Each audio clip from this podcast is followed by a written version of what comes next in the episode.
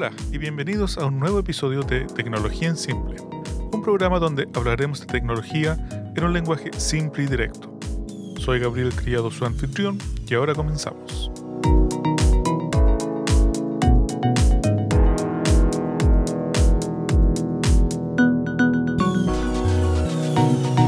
En el episodio de hoy estaré hablando sobre redes sociales.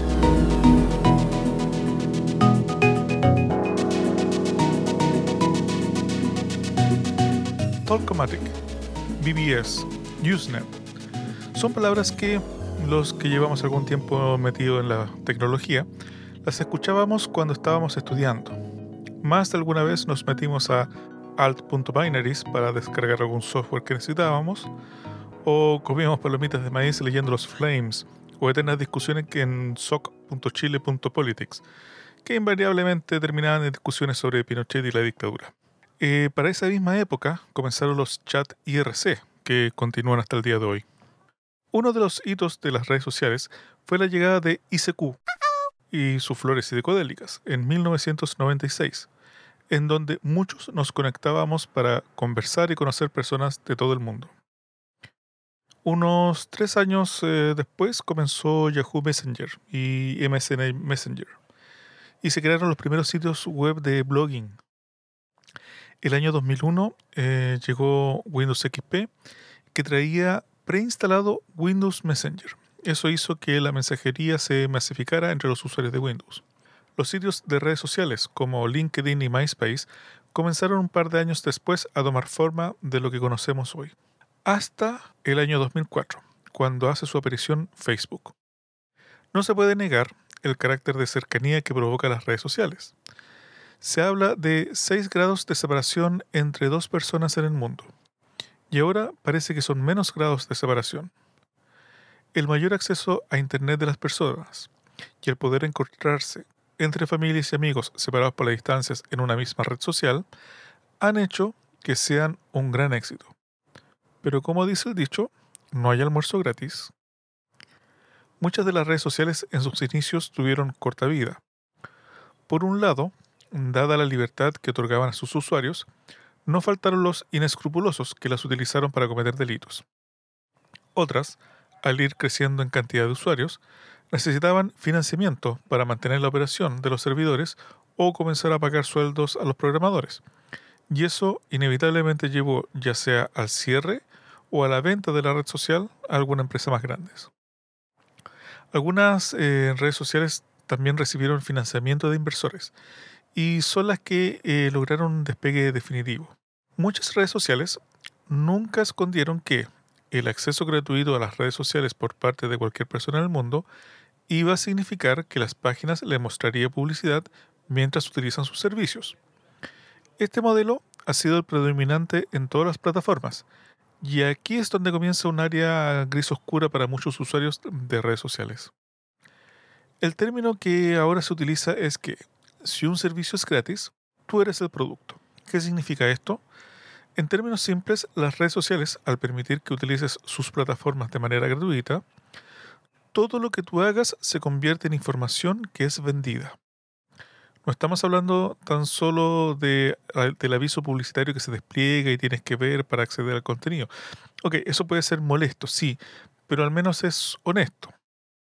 El problema es cuando no sabes qué por ejemplo, cada página web que tiene un icono para compartir el artículo por Twitter, Facebook, Instagram o lo que sea, esas compañías reciben la información de que estuviste en ese sitio. ¿A qué hora pasaste por ahí? ¿De qué otros sitios venías? ¿Y cuánto tiempo estuviste en dicha página?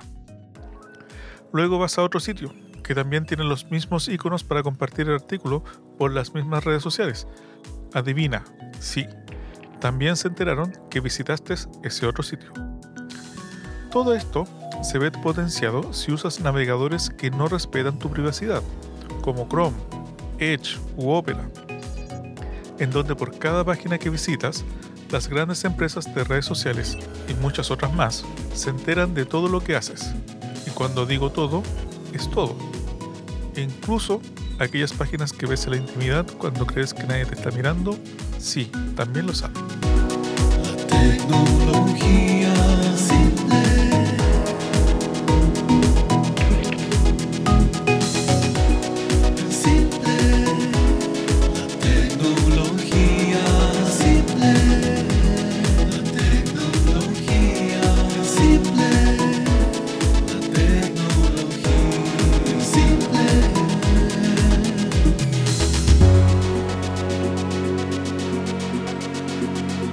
varios documentales que han salido en el último tiempo sobre las redes sociales. The Social Dilemma o The Great Hack, por nombrar algunos, y que han puesto de manifiesto que el lado oscuro de las redes sociales y cómo nos manipulan para que permanezcamos más tiempo en ellas. En los últimos 10 años, la cantidad de usuarios de Facebook ha aumentado en un poco más de un 300%. Sin embargo, sus ingresos por publicidad en ese mismo periodo han aumentado un 3000%. En menor escala, pero en similares proporciones, las otras redes sociales también han aumentado sus ingresos en base a la publicidad. La pregunta cae de cajón, ¿cómo es esto posible? Sin lugar a dudas, han refinado mucho la forma de obtener la información de los usuarios. Ya no solo se captura dentro del sitio web o aplicaciones de las redes sociales, sino que en todos los sitios web que colocan algún tipo de vínculo hacia estas redes sociales. Las famosas cookies, que te preguntan los sitios si quieres activar, llevan códigos que te identifican la sesión y con, eso saben quién eres. Las empresas como Facebook tienen muchas otras aplicaciones. Ejemplo, Instagram, WhatsApp, que también son parte del círculo de captura de información. Con todo esto, logran hacer un perfil muy preciso de cada una de las personas que utilizan las redes sociales. Este perfil es luego subastado a los anunciantes, por lo que cada uno de los avisos que ves está dirigido a ti. Si fueran solo zapatos o lentes, no sé, eh, quizás no sería problema. Pero los anuncios también son manipulaciones de la opinión. Vota por este candidato. O quédate en casa, ¿para qué vas a ir a votar? Son campañas que se han realizado de manera dirigida a un grupo de personas que cumplían ciertas características. Esa información proviene de las redes sociales. Simplistamente podríamos decir, bueno, es un negocio al final de cuentas, que, mal hace. Uno de los grandes efectos que han tenido sobre las personas es la dependencia o adicción por las redes sociales. Las notificaciones, esa luz parpadeante en el celular que te indica que tienes un nuevo mensaje es un poderoso manipulador, ya que por cada notificación que recibes, en tu cerebro se activan una serie de químicos, oxitocina, endorfina, serotonina, dopamina, como una forma de recompensa. Un like, un comentario es una dosis en tu cerebro. Los cerebros más jóvenes son los más propensos a generar adicción por estos estímulos, pero los adultos no están exentos. Ojo, las drogas actúan de la misma manera. El hecho de que las redes sociales te permitan tener un perfil público, conseguir seguidores y darte a conocer rápidamente, ya sea por tus gustos, por apariencia o comportamiento, oculta un hecho muy importante, que es lo difícil que es estar expuestos a la opinión pública. Eso también genera una gran adicción. También hay otros graves problemas, y que son los suicidios de adolescentes debido al acoso en las redes sociales, el famoso bullying o ciberbullying. Esos son pan de cada día para muchos adolescentes en el mundo. Como dije anteriormente, muchos crean perfiles públicos buscando reconocimiento de sus pares. Sin embargo, reciben críticas por el cómo se ven, críticas por el cómo se visten, por su apariencia y si tienen algún defecto físico que lo aleje del estándar de la perfección que buscan los adolescentes. Esto hace que baje mucho la autoestima y en algunos casos llevan hasta el suicidio. Muchas veces los padres nunca se enteran hasta que es muy tarde. Basta hacer memoria del suicidio de Katy Winter y todo lo que envolvió ese triste caso. Si estás consciente de que eres un producto que está a la venta y no le das mayor importancia, por supuesto, estás en todo tu derecho. Pero debería preocuparte un poco, ya que todo lo que haces está siendo vigilado, pero no siempre te lo dicen, ni con qué fin, y ese es el gran problema. Silenciar las notificaciones de todas las redes sociales es ganar un poco de tu vida de vuelta. Sacar los teléfonos de las mesas es un sano ejercicio. Utilizar navegadores seguros que bloqueen los rastreadores de actividad también es obtener de vuelta tu vida. Que terceros vendan tu vida y privacidad sin advertírtelo es uno de los grandes defectos que tienen las redes sociales. Desde antes que existiera Internet, ya existían las redes sociales.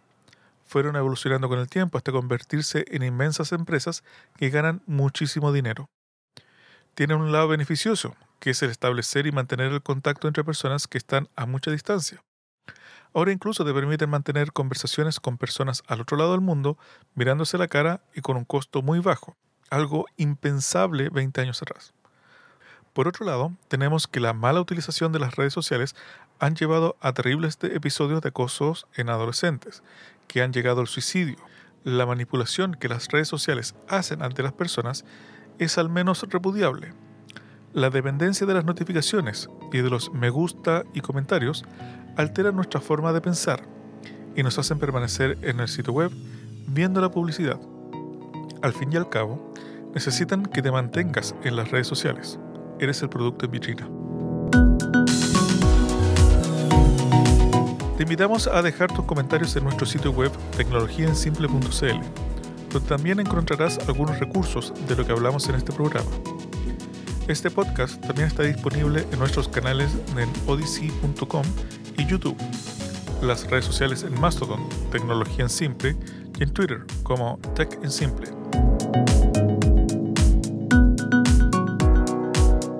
Próximo programa conversaremos con una persona sobre su experiencia usando un sistema operativo GNU Linux. Los espero.